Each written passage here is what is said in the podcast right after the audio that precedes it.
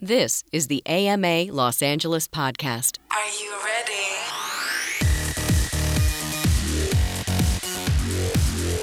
Welcome to the AMA Los Angeles podcast. I'm Joel Metzger.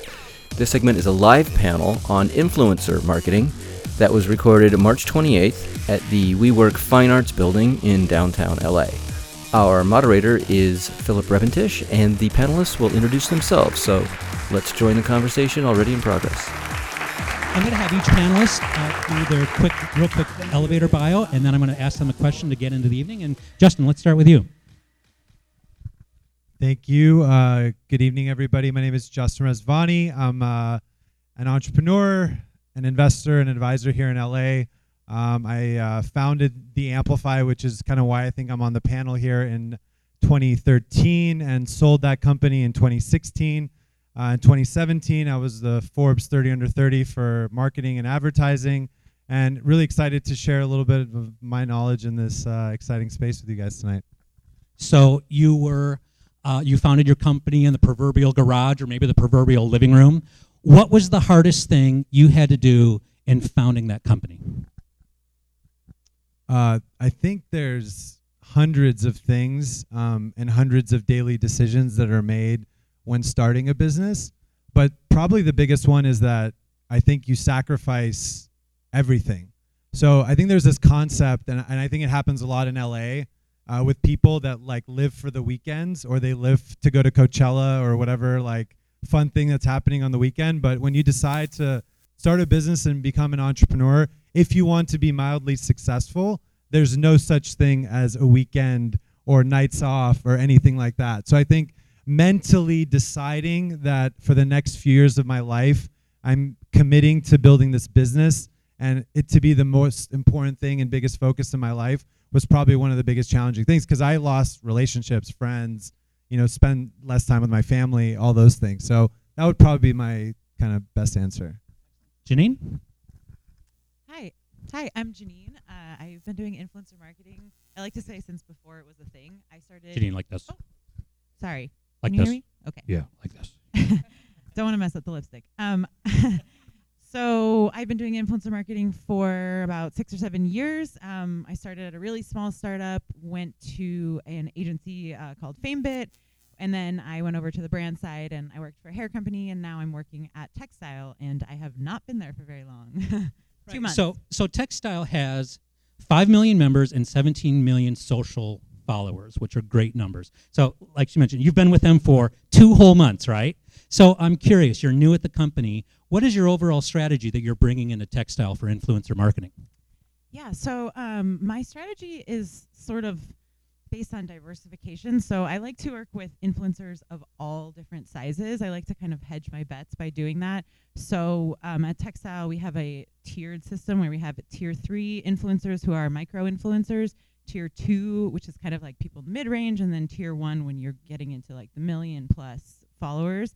Um, so that's the general strategy and then um, i like to work especially with youtube i love youtube that's my that's my place of focus um, instagram's great too but youtube is really really the key where it's at for me Excellent. We're following up on everything you just mentioned, so that's perfect. Ethan? Hello, I'm Ethan. Uh, last name Reynolds.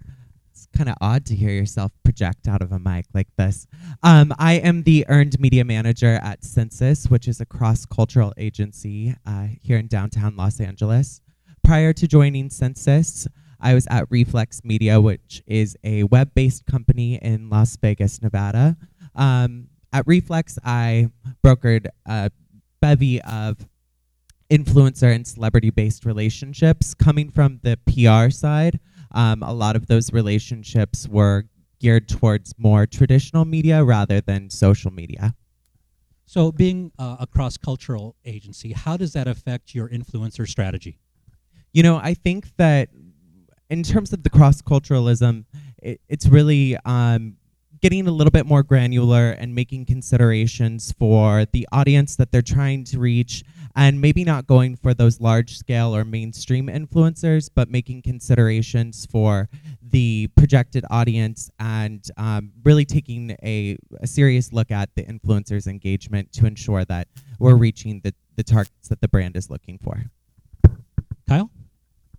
Hi, I'm Kyle Cushman. I'm the VP of Integrated Marketing at Fullscreen. I've been there for about five years, so I was just saying I, I was there when it was scary. Um, so uh, at Fullscreen, I um, I run a department that runs branded entertainment for entertainment, kids, gaming, and toys. And I also currently run the strategy for the Mattel business, which utilizes all of our project products from social content management to YouTube channel management to content creation. Um, and I'm working on Hot Wheels and, and Barbie and action figures. That sounds like fun. Um, so, seeing how you're you, you are a Fullscreen veteran, has your strategy changed since you've been there? Yes. I mean, it definitely has because, you know, when I first started in the business, it was all about vanity metrics. So, subscribers and views and engagement.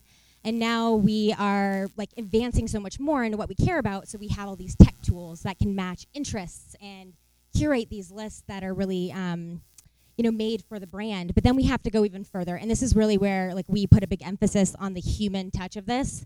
We also try to take a look at the influencers in three ways. So the first is creativity. How are they driving creative for their own brand? Because you forget that they're building their own brands. Is that aligning with what um, the brand's trying to do? Are they also creative? You know, sometimes they might be following a, def- a you know a bunch of trends and they're not really having a unique voice in the system. I mean, that really shows you how influential they are. The second is are they dedicated to their craft? Are they posting consistently? If they stop posting, it's either that they're changing direction or they're going through something, and you really don't want to be involved in them going through something. Um, and then the third is uh, what's the third thing we look at? We look at um, oh their connection with their audience. What's happening in the community? So are they engaging with their audience, and what is their audience saying? Um, frequently, when we're working with gamers, which I'm a big you know fan of the gaming community, um, we have to be careful that we're not entering a negative environment because you can like easily jump into something that has tons of engagement but is super negative. Excellent. Eve? Hi, everybody. Very happy to be here. My name is Eve Noir. I am the CEO and um, co founder at Mostly Sunny.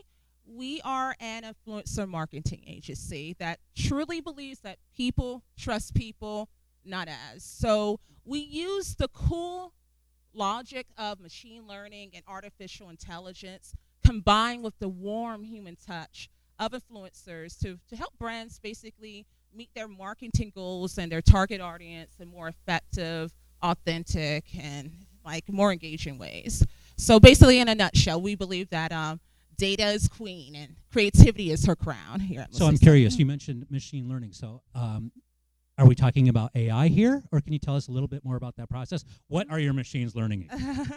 So um, let, let me give you a quick example. Um, the best way to describe this process is um, a really popular uh, beauty line approached us, and they had their eyes on a very popular beauty YouTuber. Before they hire us, and when once they hire us, we discovered that this influencer, her audience was completely different.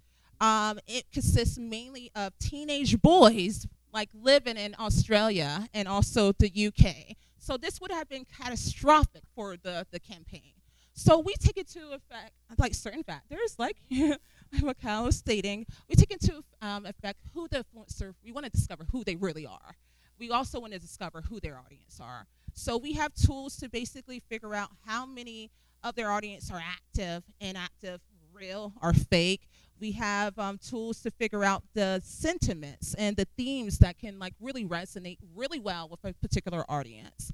Um, and, and also, you know, of course, the demographic data. Excellent. Okay, so that leads into exactly what we're going to be talking about. So, um, influencer marketing is no longer a new platform. It's been around. It is definitely maturing. I'd like to ask each panelist, what do you think has changed over time since it's not the new it thing? I mean, it's still very popular but it's not the new thing. What's changed? So go for it, Kyle. Um, what has, the big sh- change for me has been measurement because I came from the agency side and I wanted measurement beyond views and, and engagement. So we, I'm happy to report that there are now studies that can measure organic posts, and that's a really big change over the past year. So measurement is huge and really like proving that it, it drives ROI. Um, and then the other thing I would say that's not really changed is the volatility of the pricing. And that's because when you're pricing out influencers, you are not pricing out a homepage takeover. there's so many X factors, right? Like how in demand are they? Like did they just get 10 people offer them something? Are they, you know, culturally relevant but also brand safe but also do a very unique thing? So that is something that I don't ever see changing. Um, coming from a PR background, I think the major consideration that I've always made when uh, making a partnership with a celebrity or an influencer is how does this translate into traditional media? So, taking it away from social platforms and bringing it into um, the traditional press space. Um, will a reporter buy into this concept? And uh, even more so, will the reporter's audience, um, you know, respond positively to this. Um, the last thing that you want wi- as a publicist is is these uh, partnerships to go wrong or for the uh, influencer celebrity to generate the wrong kind of press. Eve, do you want to jump in and then we'll go with Janina? Okay. Um, I believe that influ- um, influencer marketing has changed with diversity. I believe that a lot of brands are taking. Um, there's so many influencers out there, um, such a diverse pool that the, with the data and with technology has given like brands and companies a way to basically to sort out and to vet influencers where they're willing to take like calculated risks on like probably personalities that they wouldn't have generally have like really worked with in the past. So that really gives, in my opinion, influencers who probably doesn't fit the the stereo the mainstream role of what is it to give them a, a outlet and a voice to um, to, to basically voice their opinion and uh, to, to it gives them a voice and their audience a voice and it also gives the companies an avenue of growth for like basically di- diving and diving into these um, markets that would have been otherwise been very difficult if it wasn't for these like micro influencers Justin? you know, I, I I love all the conversations around data, and I think data has tremendously changed, as kind of you were saying earlier. But I also think that there's a there's this concept of diminishing returns that have also occurred in the industry. So basically, the same post that you could have bought for X amount of dollars five years ago had a much higher arbitrage than it does today. So what the X factor that brands need to do and what they need to do to implement uh, that missing arbitrage is to integrate that influencer much earlier in the marketing stack and also in a much uh, more deeper conversation. So what I mean by that is that you know people are normalized to like here's an Instagram post and that's the end of kind of my relationship with this person. But the big thing is that well we just need to integrate that into every social platform, potentially integrate it into the packaging of your actual product, integrate that into your PR strategy, using paid media to boost that person's channel on behalf of you as a brand, right? So I think what's changed is that it used to be easy to do this. It used to be really simple to call someone, give them a couple hundred bucks or a couple thousand bucks to do a post, and you'd probably make a ton of money. Now that there's 550 companies and then every agency in the world saying they do this as well, it's a much more complex kind of world. So you got to really kind of push the envelope, um, I think. Wow. Just my opinion. Oh, awesome. Um, yes. Okay. Okay. Okay. I didn't know. I didn't know if you wanted to weigh in anymore. Um, so you, we've all t- we've touched on this a little bit about um, um, influencers are more powerful than celebrities, and this is actually from uh, Fullscreen. This this data is from Fullscreen. Um, so let's follow up a little job, bit about, about authenticity. Um, you know, millions of followers or micro. Um, how does that come across in um, the influencer and how they relate to the brands? What's more appropriate? You know, having a million followers or having twenty thousand followers, but they are really authentic to that brand. So, um, is there a power middle? I think that's something that that, that you've mentioned, Eve. So, can, we, can we talk a little bit about that? What? How is there a strategy for millions or micro? Um, it, it most definitely, and that's a great question. I just want to start off by just using one term, FOMO, fear of missing out. So usually people like follow social celebrities, not necessarily because they trust them, you know, or are, are they're loyal to them. They follow them because they represent something else. They represent uh, the conversations of pop culture, and they want to be in with the conversations and with the trends. So with the power middles, um, usually, especially with uh, micro influencer, influencers, people usually follow them because they have a genuine interest in the subjects that they're talking about. Also, they have they, they like the content that they're producing. So uh, what we discover is that influencers like there's a sweet spot. Influencers like between like um, like 45k to 100k, we definitely see a lot more engagements. With um, influencers uh, with 100k, they actually have eight times more engagements than influencers with like 250k and more. So uh, we're we're seeing like um, like the, the more of the authenticity. Uh, like you know, with social celebrities, um, I will really hire social celebrities to basically spread out the brand awareness. Um, to use them for brand ambassadors. I will use like micro influencers um, for like more like engagement. So the power middle is in between that. And then you have the peer-to-peer influencers too. So there's different categories um, of influencers. So there's different strategies of why you should use uh, micro influencers versus like a social celebrity. And, and with Kim Kardashian, she has a 1% engagement rate and over 109 million followers. So I will hire her to basically spread the word for about my brand. But if I'm looking for traction, I, I'm not going to hire a, a Kim Kardashian or, or uh, although they're awesome. yeah, but I mean, look, I, I actually, I'll, I'll, I'll, respectfully actually disagree with you okay. on this because I mean, I don't know if you guys know the data, but the Kardashians' single social post drive billion dollar businesses, right? So Kendall's lip line is worth half a billion dollars, or Kylie, sorry, Kylie's what Kylie's lip line is worth half a billion dollars strictly on the value of her content. So I know there's this thing. I'm I'm just respectfully disagreeing with you, but like I get that there's a stigma that she has this much of a percentage, but the Kardashians sell shit at scale a lot. I, I agree. I think they sell shit because like everybody knows who the hell the Kardashians are. Everybody knows who the Kardashians are, and I I feel that like there's different strategies that should be implemented when you're using an, a, a micro influencer versus like a social celebrity. Like I will, you know, I I'm not disagreeing, but like I kind of am. But I would use um, I, am you know a micro influencer if I want to. If my goals were to like basically drive more like um, engagements, have like more like app downloads, I would probably hire them. Um, and also it depends on the budget as well. Um, and that's well, where power that. middles are very beautiful. It's just like one tenth of the budget of hiring a, a, you know versus like hiring like a social celebrity you can get that with a power middle influencer. So yeah. Ethan? Um i think a lot of this conversation kind of goes back to whether you're looking for traditional publicity or if you're looking for exposure on social platforms themselves. So um at Sensis we've partnered with micro influencers and we've seen great engagement and follow through to the brands.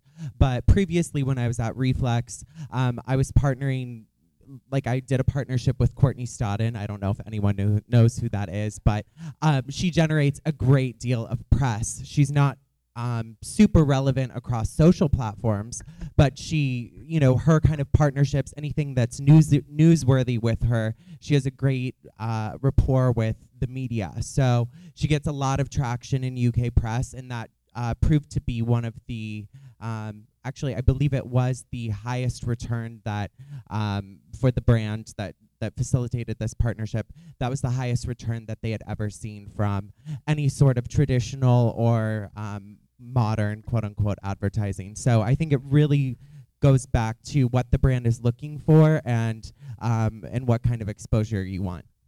Janine? Yeah, I mean, my my personal opinion is I think that you need a I, I already kind of said this, but I think you need a diverse mix of influencers. I think that's the best strategy because I've seen influencers with a ton of followers drive no conversions, and I've seen influencers with very few followers drive way more conversions than I ever expected.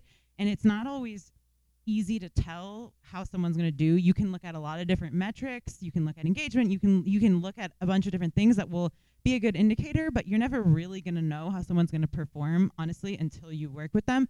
Um, so I like to just have a mix, and I like to. I mean, micro influencers, yes, they percentage wise they get better engagement, but you you might not. You might just do better with someone larger rather than wasting your time working with a hundred small people. I just think that the best the best strategy is to get a mix of people. I agree. And there's just two things I want to say about the like celebrity. I think that Kylie Jenner is a perfect example of a celebrity that is social first, which mo- most celebrities are like they only have one way communication. They do represent more of like an awareness play, but like Kylie Jenner is a perfect example of somebody who represent who knows her social media is just as powerful as anything else she's doing. Um, and then also, there's just so many more levels to like celebrity versus micro. Like, there's the um, you know the middle of that, like between Kylie and, and micro, that is very powerful because they're hungry.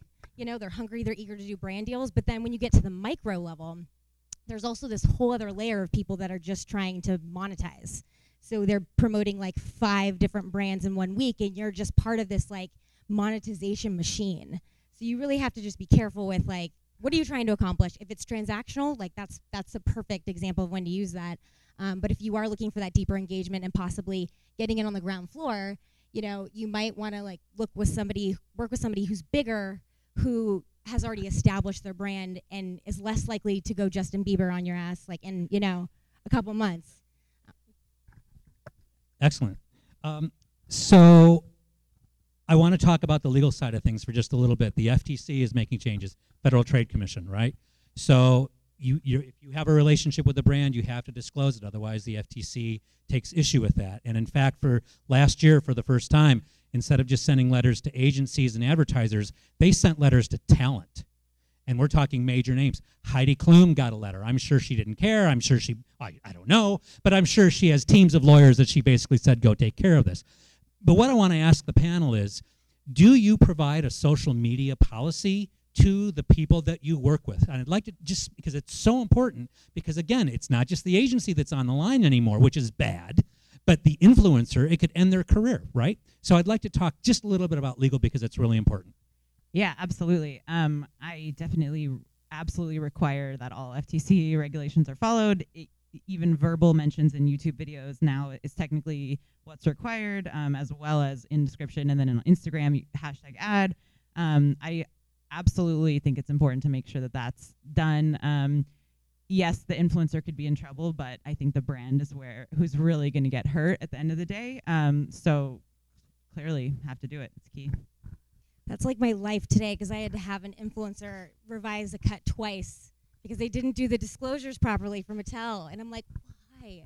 Um, but you know, like I just wanted to say one thing about the disclosures. I do think that FTC is like going hardcore on the influencer business and not necessarily, um, you know, focusing on other places where integrations are happening. However, we do have a lot of creators where they might be super passionate about something and the audience thinks it's sponsored but it's not and they get upset because they, they like don't mind brands but they want to know that it's a branded video so they will like say why did you not tell us this was sponsored and we're like no no no i really just this is just me so that's an interesting trend that i've been seeing of like want like an audience wanting more disclosure yeah, I think that audiences are really looking for that. And even myself as a viewer, um, there are certain influencers that I've been with for a long time. You know, I started following them five years ago, and now um, I'm almost keen to unfollow because I can't decipher what's real and what's not. Um, so I think as a as an observer, almost you do want that um, that disclosure. I think, but I think one of the other things is uh, how the platforms are stepping up a little bit in this arena. So obviously, Facebook and Instagram both have this uh, handshake button. So when an influencer does a partnership with a brand, instead of some of these other disclosures, they actually can create a partnership with the brand. And it says at the top, paid promotion with X brand above the post and I think like for brands right now, that's probably one of the one of the X factors that's kind of new in the industry that should be implemented. One for data, so you're actually going to see all that data on your ads manager. You have the ability to boost posts again in real time on your ads manager. But when you look at the big picture thing is once that starts happening, Facebook and Instagram are, are going to start suppressing organic reach on those posts tremendously because they need to make their cut of this influencer business. So there's kind of like a it's a it's a weird situation where the platforms are building these tools to help disclose, But really, I think they're building it to help the bottom line, obviously. But that's just another perspective on this FTC compliance issue. Eve? Um, so what we do, we, we want to make it very clear. Um, we have um, uh, FTC clauses, uh, compliance clauses within our scope of work and also within our master service agreements. Um, and also we go two additional steps. We have a, a QA department that actually verifies and, and before the influencer even publish anything at all, our, their QA department basically um, make sure that everything is up to par. Um, and also, um, of one of our um, in, in our we have tools to basically figure once they publish it that they're using these like what is in an agreement. So if they're using certain hashtags that was required within the um, within a contract, our systems can actually tell us that they comply to this, and they and they also will let us know that they haven't put this um, FTC um, like within their posts. So that's just like a double verification that we have to make sure that everything is up to par and is uh, FTC um, in compliance.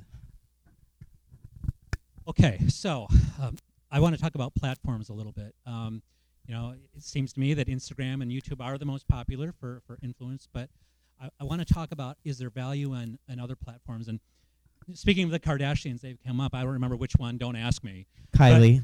Was it that made a, a, a diss on Snap or about Snapchat, and it cost them a billion dollars in stock valuation in a day by one comment. So I'm just curious about. Yes, we know Instagram and YouTube rule, but what else? How can you use these other platforms? So creators, of course, they're focusing on YouTube and Instagram because they have the best monetization um, currently set up. So that's why they're gravitated towards there. But they're constantly exploring other platforms because you have to be relevant and go where your audience is. Um, I think just in terms of like a sleeper, I mean maybe not a sleeper because it's a giant, but Amazon. Like we see like Amazon being, you know, there we see the rise in um, retail on Instagram and like it's just a matter of time where these influencers go to Amazon to become their own little mini stores and represent like a new platform for audiences to engage. So that's what I.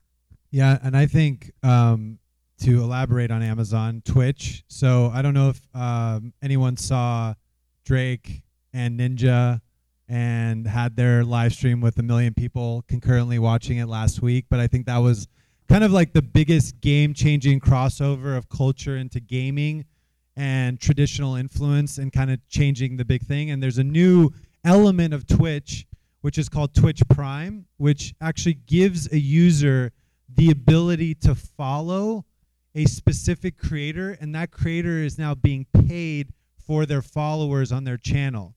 So Ninja, I think, has like 200,000 paid subscribers on Twitch, and he's going to do 800 to a million bucks this month just by people watching him play Fortnite twice a, twice a day. So, So I think that's a that's a, like a huge kind of platform that I think is really exciting. So Twitch crossover mainstream, um, Twitch Prime monetization directly to subscribers on your channel. So uh, that's another. I, I think it. I don't know if it's sleeper as much because there's, I mean, a lot of there's 350 million right, people that are word, Prime wrong members. word. But I was just gonna say my um, my dad asked me about Ninja the other day, and that's like the official crossover, right? Um, I think that there's there's value in whatever platform the audience is on, and I think that the smart influencers know that, and that's why you see most people on all platforms. Um, I think wherever there's like an organic connection between the influencer and their audience, I think there's value. Um, I've done sponsored snaps; they've worked.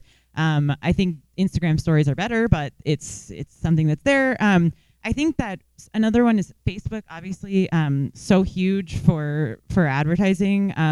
I think that you find I find now that a lot of influencers don't have Facebook pages, and or if they do, they just don't.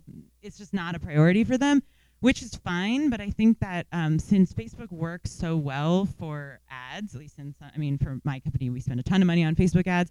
I think there's value in having an influencer or even even if it's a micro influencer, post on Facebook and then boost that post like we've been talking about. Um, that third party endorsement is really valuable. So it can be maybe a lower cost since people aren't really prior influencers anyway aren't really prioritizing Facebook, and it can be a great a great tool for brands to use.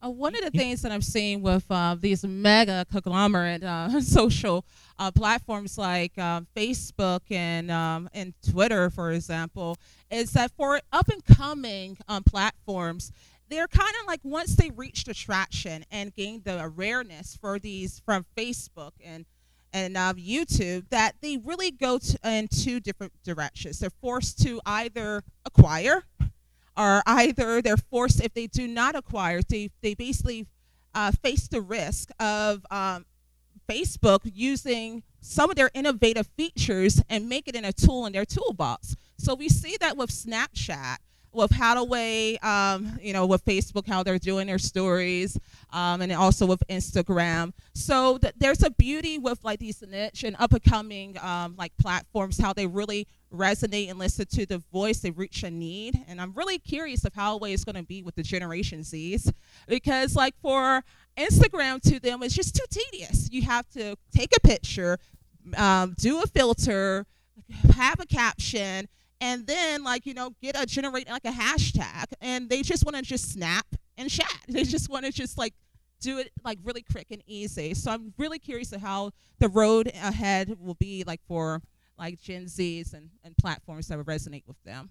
I think there's a lot of value in also knowing your audience and defining your audience. So, a lot of the platforms that we've discussed in this conversation skew a little bit young, but if you're looking f- to reach an older audience, maybe you could even go back to like bloggers. I mean, a traditional blog, like a WordPress hosted blog, or, um, you know, Facebook doesn't seem as progressive in terms of, you know, the visual platform and whatnot. And I agree that a lot of influencers don't even post there, a lot of traditional influencers. But, um, you know, if you were looking to reach maybe like a traditional suburban household, um, I think there would be a lot of value in that platform. So it is defining the audience and seeing, you know, where they're living socially.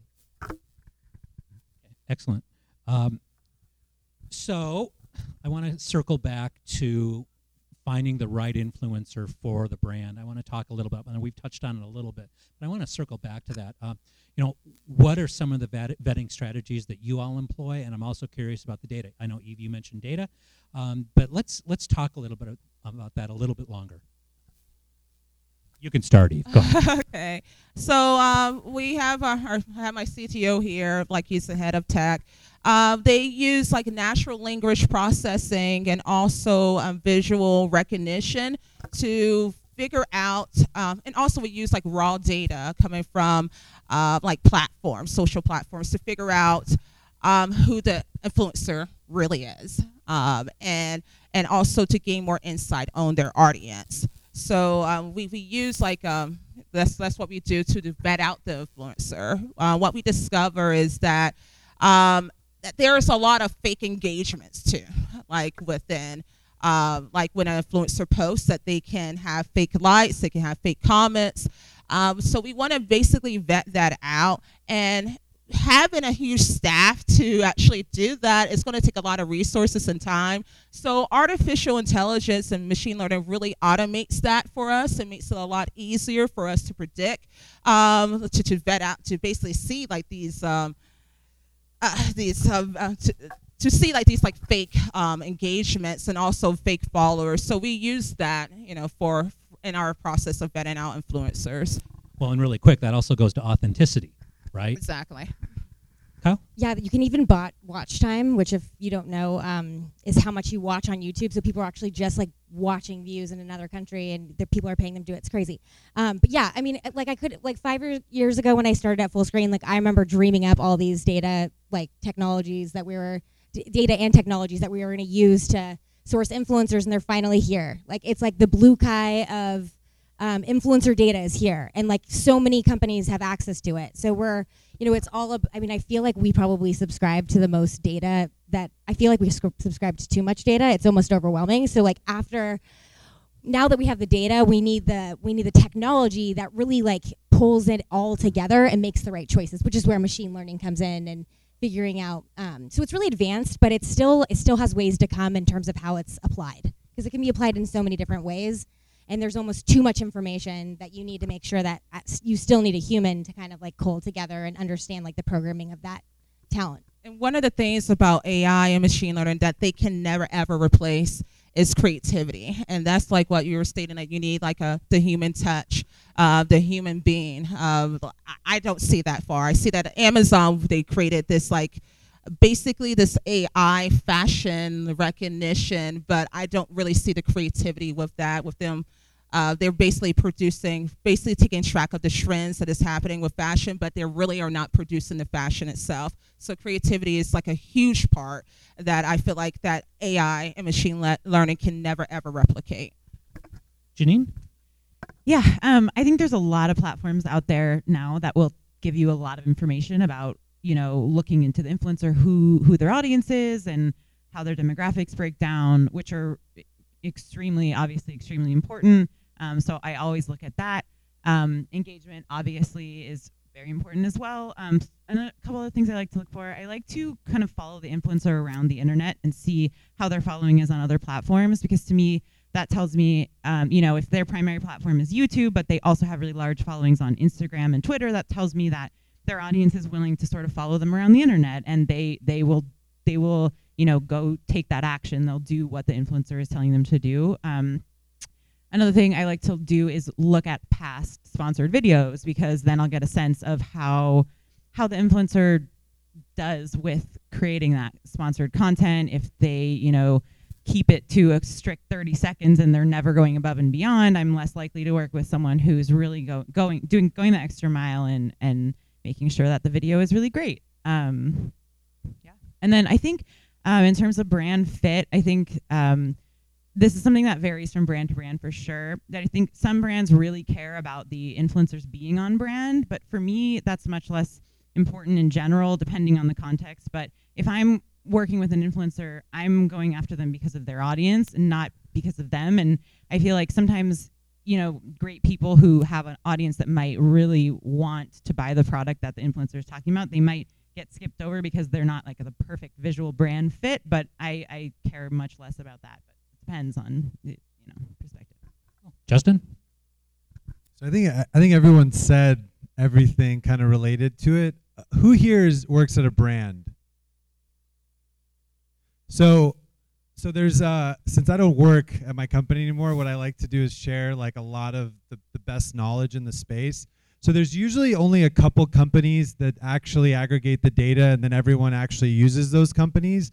So one recommendation I would say is looking at a company called Demographics Pro um, when you're looking at influencer audiences because I will probably tell you as an insider in the industry, 99% of people are probably pulling their data from this one source. So if you went directly to the source, it might be a little bit better for you guys.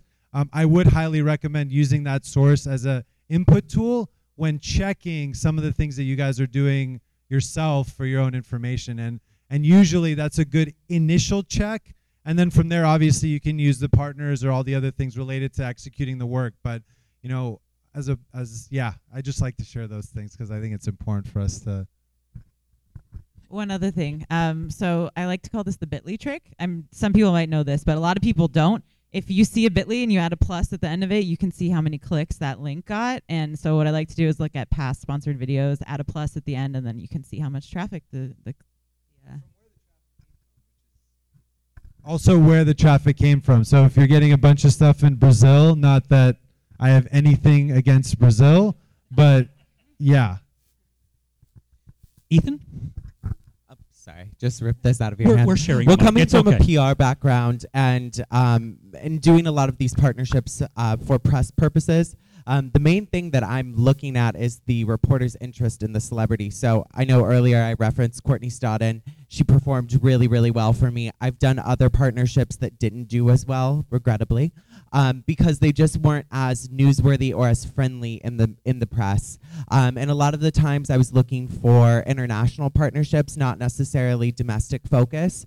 Um, so it was really speaking with the reporters, seeing who they were interested in, um, and sometimes those would be behind the scenes kind of conversations, um, and and then going out for those partnerships from there. But I'm definitely paying attention to you know kind of what kind of uh, traction they've got and how frequently they're covered uh, within the media. Great. So we touched on tracking a little bit. We just talked about the data sources. So when I was doing my research, and I don't know what this is, but urchin tracking module. First, I want to know how they came up with the word urchin. Um, but I, I, do know that it tracks ID sources and, and the medium and the campaign, so it's giving you data. Have you guys ever heard of that? I mean, I was curious about that, and if not, I, I know we Justin, we just talked about some of the other um, the data companies, but what other what other ROI tools do you guys use? This is a UTM. Is that what that is? I, yes, I never technically, knew it. technically, it is called the Urchin Tracking Module, which sounds really scary. Yeah. Um, so UTM's are uh, crucial. So with with my company, um, we we when we're spending money, we need to get return on investment. So we need to be generating sales with every dollar we spend, and we don't necessarily care about things like engagement as much. Um, I mean, obviously, engagement is a great indicator, but if we're not driving sales at the end of the day, our campaigns are not a success. So UTMs go on that, are just basically at the end of a link, and they will track exactly who, who the influencer was, and so you know exactly what sales they drove. So, is that a common practice for everybody? Um, yes, like we, we use UTM, um, especially like for like e-commerce, like we can track it out, like how an, an influencer is for a particular campaign, their traction, their reach. Uh, we also use like promo codes too as well. Um, and it really depends on the campaign. Some some companies and brands they really don't uh, they don't have the resources allocated for the UTM. Some of them would just prefer just the promo codes. So it really just depends on the on the brand of how way we use um you know if we're going to use like promo codes or or, or UTMs. Kyle. So we get a lot of brands asking us how to drive, you know, how can we prove that this drove ROI? And I mentioned earlier that measurement has really um, taken a big step, but there's really only like two studies right now that are like not done in a lab and that can actually be done like on an organic post that's not promoted with paid. Um, so we still have a long way to go. Uh, I would say like that's the market is now demanding it. So I feel like there's going to be a lot of new studies that are coming out. Like the two that do right now are Google, and they make you do it yourself, of course. Um, and then like I think Nielsen has one as well. So there's a, we still have a lot of work to do in the measurement of, of things beyond just tracking a link because like a lot of brands can't measure their sales based on on link tracking. But Google acquired you, uh, Urchin UTM. They acquired them like some time ago. So uh, like they they're yeah I definitely agree that they're really like going on the ranks and like of course it's Google like we're finding out like different metrics and how we can basically find out how a uh, campaign could be more successful. Yeah, I think to echo your sentiment in the sense of like uh, organic posting is really hard to track, mostly because the platforms don't want you to track how well organic content does on their platforms because they're not being paid for it. But I think if you look at maybe like a little bit of a prediction in the future, so this Cambridge Analytica stuff is actually, I think, yeah. slightly good. Um, it's okay for advertising, but I think it's good for the topic of data and how data is used internally in the platforms and in all honesty, I think Facebook's about to get like hardcore regulated, which means their data will now be available for very important private companies to do this type of measurement. And I think Nielsen will probably be the one because that's who is the most trusted. So I think there's a big kind of new wave coming with kind of all these changes within the platforms um, that I think is going to be good for everyone. I want to circle back to something that Janine mentioned about engagement.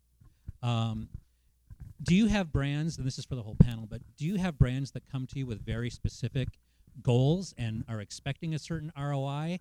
And if, if you can share an example of, hey, wait a minute. Anybody? What are brands asking for?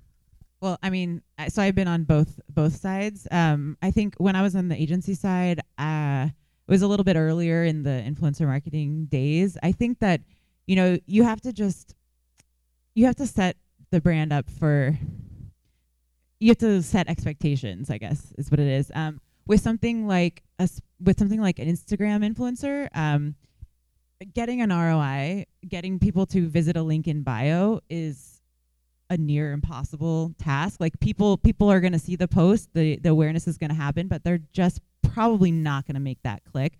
So I think um, you know, just knowing going in what you're kind of signing up for. Um, that's why I love YouTube so much because it's easier to get that click. Um, but yeah, I mean, we have extremely specific goals, and uh, we have a CPA that we have to hit overall. And so, the closest we've gotten to with um, you know other than getting a click because of course we can measure clicks and if you have a link that's tracking you might be able to even uh, measure conversions is we work with mattel very closely we work with their data um, and analytics team very closely and we've been doing a lot of media mix modeling to correlate our efforts to sales and so for the time being you just need to get creative you need to get your data your data people in with your influencer people and figure out how you can measure this in a way together because there's no like one size fits all solution right now.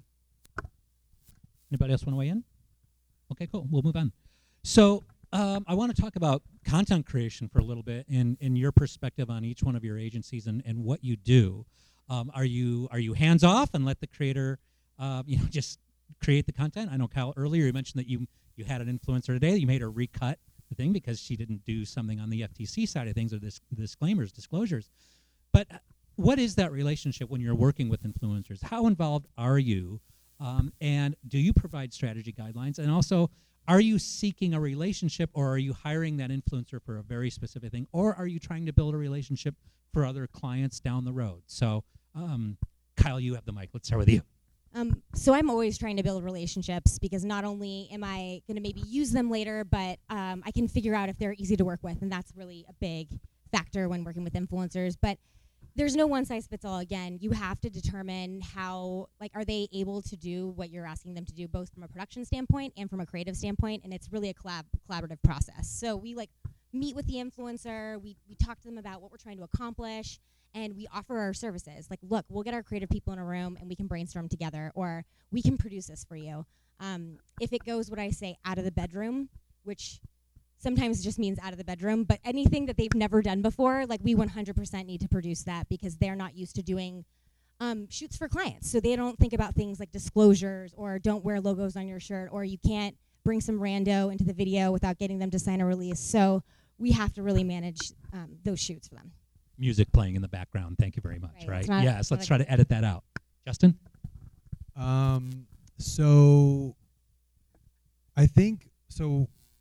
I'll go amplify. So you know, we built some tech to do a lot of this, which was to enable them to create it on their mobile phone and then give it back to us whenever they've kind of gotten their first draft.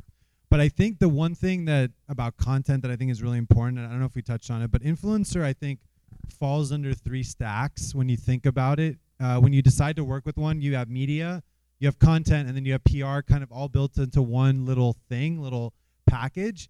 And I think leveraging like the micro that some people were talking about a little bit earlier as your content mechanism as a brand to me is like one of the most important things that people I think aren't using when they're building their brands nowadays. So let me give a real like kind of core example. You're a brand, you're launching a cup.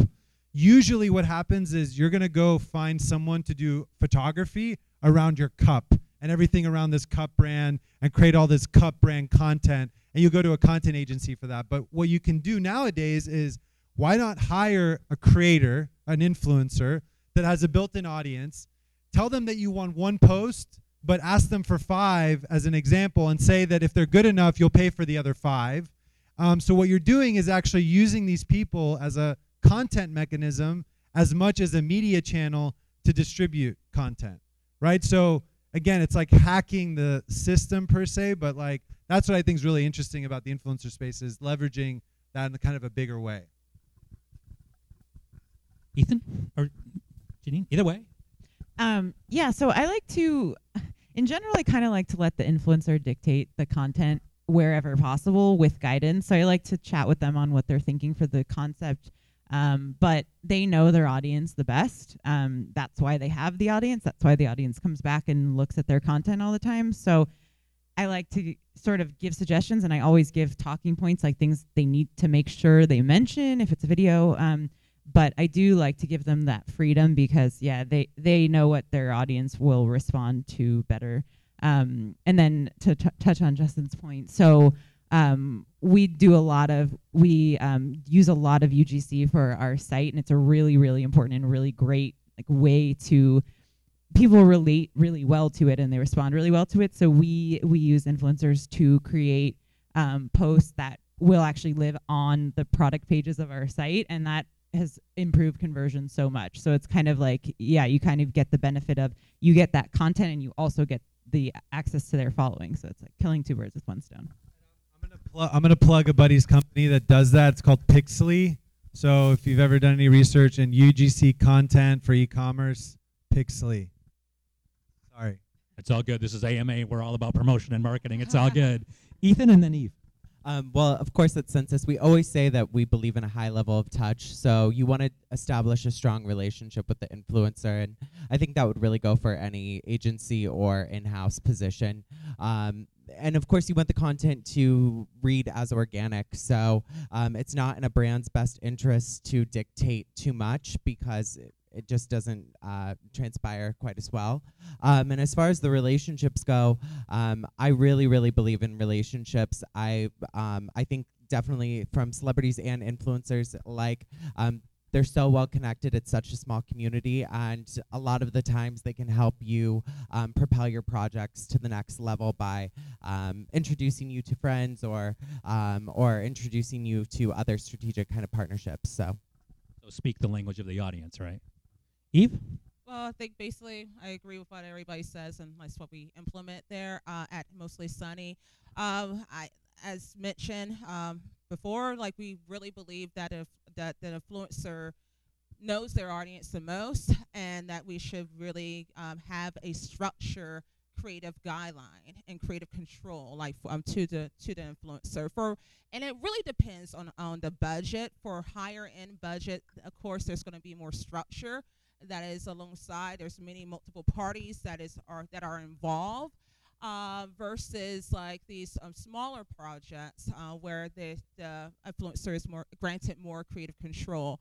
So with rather smaller budgets or higher budgets, we definitely look for and shoot for long-term relationships with influencers. We're really not into the one-offs. Excellent. So before we go to Q and A, I've got one more question. So, um, uh, I want to talk. I want to. I'm going to skip. So what's coming? I want to jump into the future here and break out the crystal ball. Um, you know, there's been some issues, as we all know, with um, brand placement uh, and content on YouTube. Advertisers, you know, fled YouTube in, in, in some respects last year, or some influencers said some really stupid things that affected their relationship with the brands. So, on this question, what's coming, but also do you all see some more form of self-regulation, either through IAB or through other some other, you know, agency or collective organization between everybody that's in this space? So, bottom line is, what's coming from a from a content perspective of regulation, and what's coming that we should just be thinking about? I love the future. Um, so what I think's coming is a world where there there this duopoly is going to have to get broken up by the government. So facebook and google like it's going to get regulated and probably broken up. And what i think is going to happen is there's going to be a third element browser added to the entire stack of how we view content. So as you guys know when you view something on a youtube before you get to the youtube you're going through a browser protocol that showed youtube up. So i think there's going to be this new layer that we all have that the content creator that developed that specific page that you're seeing, viewing, or seeing is going to get direct credit without the platform necessarily getting involved right away. So, what happens right now, which is kind of the fucked up thing about advertising, is that the creator maybe gets 5% of the entire deal at the end of the whole spiel, right? After companies, you know, that are management companies, great companies like you guys have here, they're getting obviously getting a cut. The platforms themselves are getting a massive cut and then ultimately it gets dwindled down to the creator. So I think the shift that's happening is that there's going to be a browser element that people are going to download so they actually have value and can translate value to the creators that they love. And then even more importantly, when you look at the audience side, right? So what's the product at Facebook? Everybody raise their hand. We're the products at Facebook, right? we're the things that make Facebook money every single day, there's going to be a translation coming back to you as a user as well. And we're seeing that a little bit kind of in the blockchain space. Companies like Brave. So if you know the Brave browser and what they're doing for the entire kind of commuter gener- uh, connected, um, sorry, creator generation, that's kind of where I think is future. But I could be completely wrong about all that. Janine? Um, okay, so uh, one thing that I'm doing with my creators, and I think as brands continue to get smarter about influencer marketing and continue to, like, I think, you know, in, in the beginning, I think people were sort of, it was a new thing. People were willing to spend money on it. They were kind of gambling. I think now, um, and I think this is going to be more true, people really are going to be requiring that return on investment. And so something that I do with my influencers is I um, try to incentivize them with a commission on the back end as well as an upfront payment. Um, and I don't pay them out the commission until they recoup the upfront payment. So it's sort of like a down payment. Um, and I think that it, it's not really a pill that influencers are super happy to swallow yet. Um, but I think that uh, my hope is that brands enforce this type of behavior because um, you know, there's a lot of there's been a lot of money wasted in the space, and I think there's a lot of really inflated pricing that influencers are getting these days. Um, and I'm hoping that it's going to come back down, and we're going to really be able to base things more on performance. Well, you know, and that's really interesting because that gets back to the original direct uh, marketing model of royalties versus the guarantee for the talent. So that's really interesting.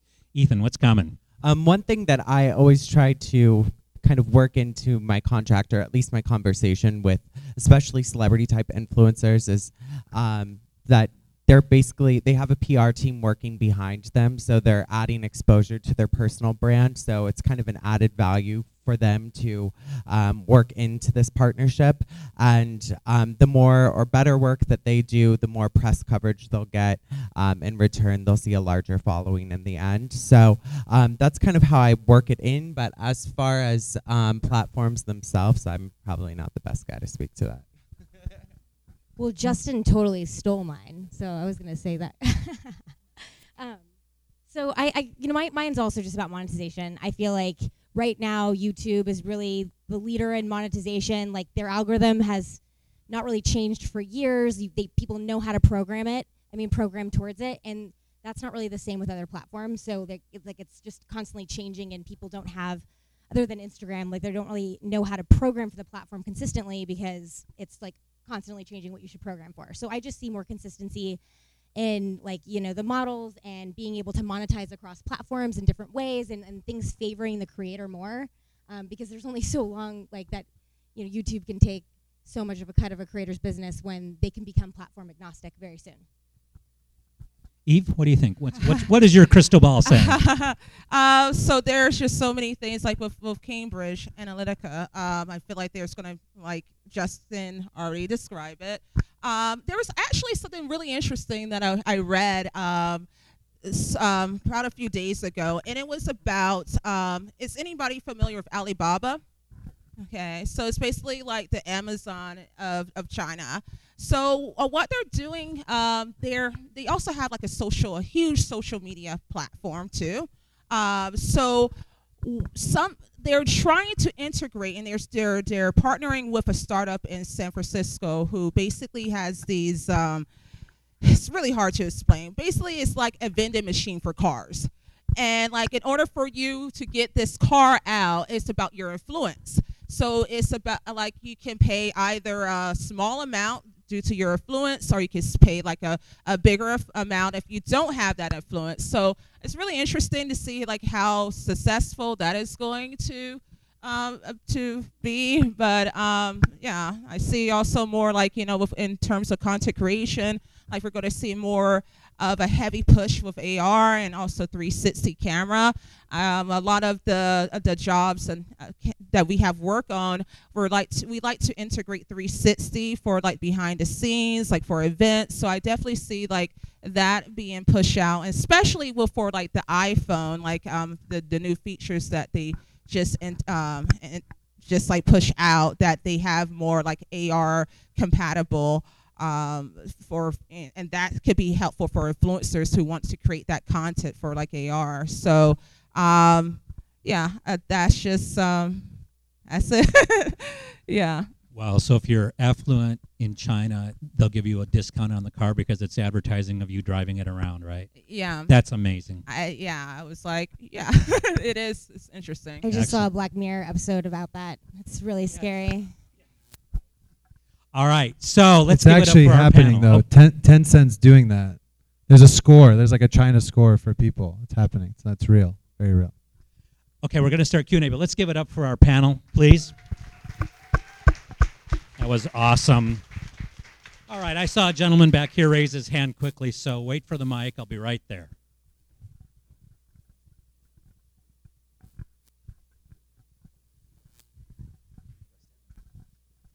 So my question to you is, uh, when it comes to the uh, B2B, could you uh, expound on uh, how the influencer space works with B2B?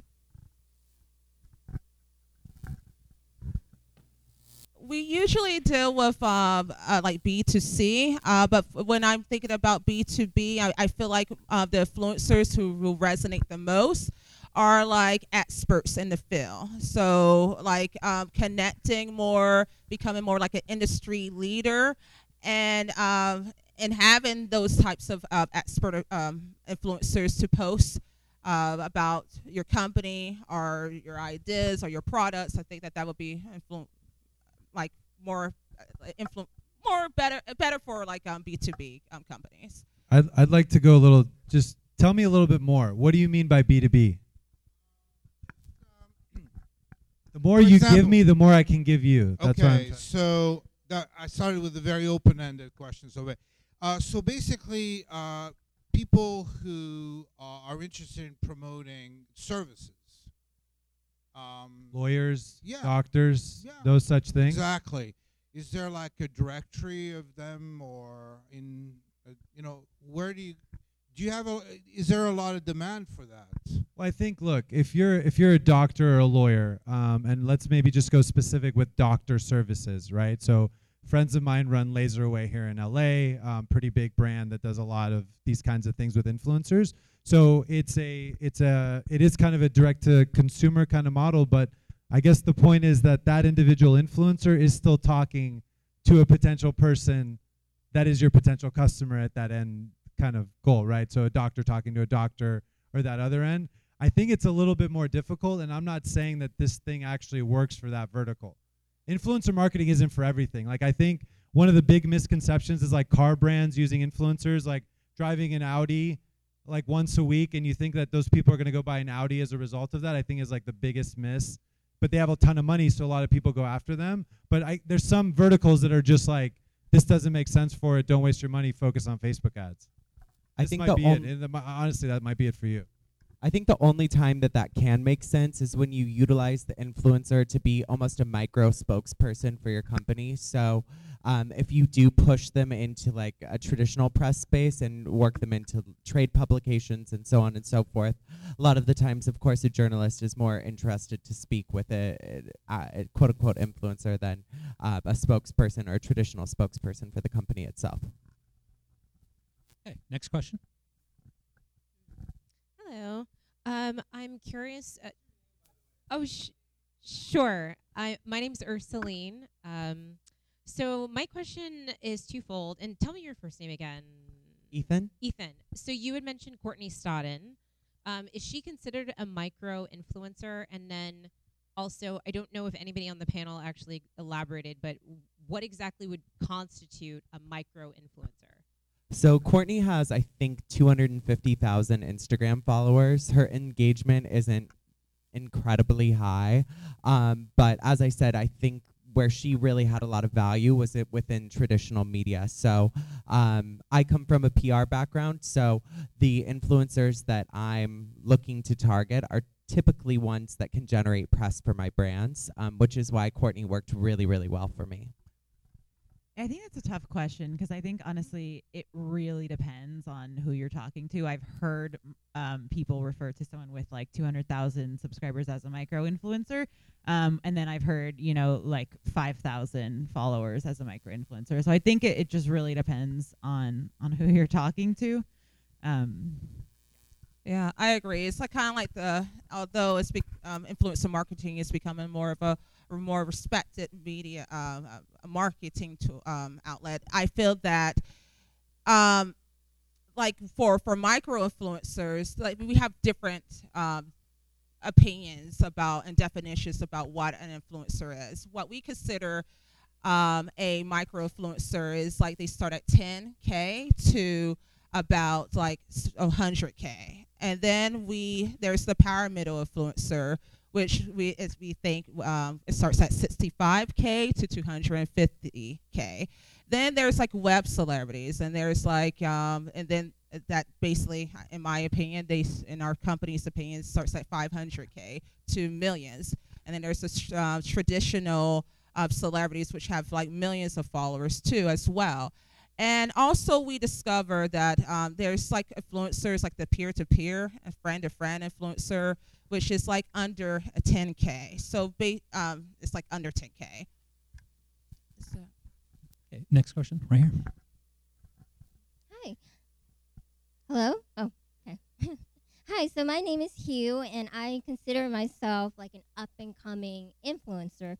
And so I know we talked a lot about like influencers as if they were this something that wasn't very like tangible. So, but how do so how do you like for me? How would I get noticed by you by like an influencer agency? Would I come to you, or would you come to me to work together? How big's your audience right now? I'm I'm hoping to reach like 10k by April. Okay. So I think my advice, and this is to anybody that asks me the same exact question, is that you need to focus on one thing and one thing only. It's your content and the value that you provide your audience. Because if your number one goal right now is talking to people like us on how to monetize that channel, it's probably going to be the wrong decision for you. And it's probably not going to lead you to be an authentic, actual creator that's driving real influence. So, my suggestion to you, and you can take my advice or not, is to focus on your content and focus on why you provide value to, if I'm your follower, why you provide value to me. Because what I'm giving you is my most valuable currency, which is my attention.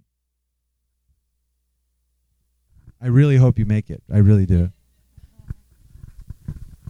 Um, I think uh, as a brand, I think if you're interested, if there's a brand that you're particularly interested in, I would reach out. It doesn't hurt to reach out. Um, you know, like we talked about, I think there are a lot of brands who are looking for like we call it IGC, so influencer generated content. I think that there are brands out there for sure that would love to have you create that content for them. Um, and I think there, at least for my brand, like we do things like we pay people based on commission. So even if you're not at you know a target follower, if we're you know we're not say we're not paying anyone upfront who has less than fifty thousand followers, which isn't true. I'm just just for an example, we would we might still definitely work with you, get you to, post beautiful Instagram photos for us, and then pay you for sales that you generate. So I would reach out, do research, and look for brands that are working with influencers, and then reach out. Yeah, it just stays true to your voice, uh, true to your brand and your tribe. And I also, what I really love is when influencers they can,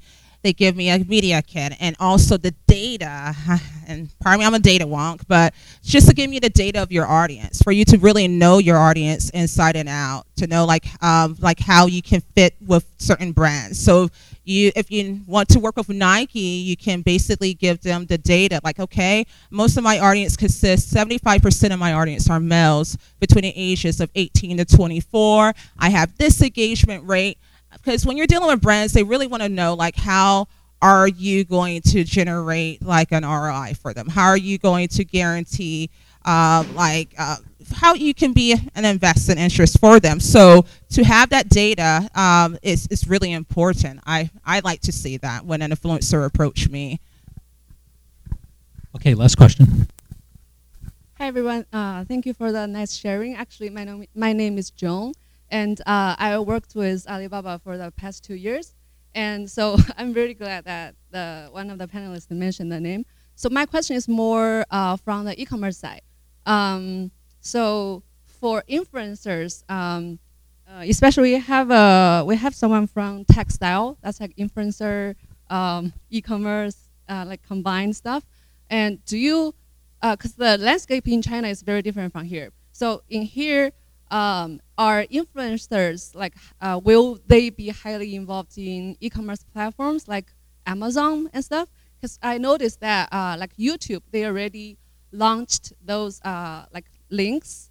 So when you watch the video, you can uh, click through the link and to purchase the stuff. So that like the YouTuber can get a cut from from the from the income. So uh, yeah, that's more. Uh, I think my question is more about the e-commerce direction. So what's your take about that? Like the the the future and like the next step. So yeah, so I think uh, what you're talking about is like an affiliate where an influencer will will use a link to a product they mentioned. Not necessarily the video wasn't necessarily sponsored, but they do they're able to make a cut of the sale. Um, I think you know there's a lot of companies out there like RewardStyle is one that we work with um, where influencers can kind of take matters into their own hands. They don't have a sponsor, but they want to talk about a product and they don't want to just make no money. They still want the opportunity. They can um, do something like that. I I think it's you know I don't think it's I don't think influencers are making as much money, obviously, as they would from um, an outright sponsored video. But I think that, like, I mean, in my opinion, I think commission and people really earning earning that money is going to hopefully be the future of influencer marketing. And so I'm hoping that it's going to continue to be a bigger piece, and we see it more and more. Anybody else want to weigh in? Okay, we'll do one more question. Wait for the mic.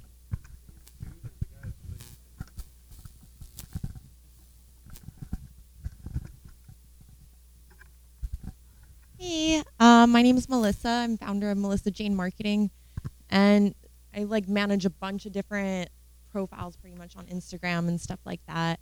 And they're all business pages. But someone recently told me they're like, "Oh, you should make your own personal page, a business profile."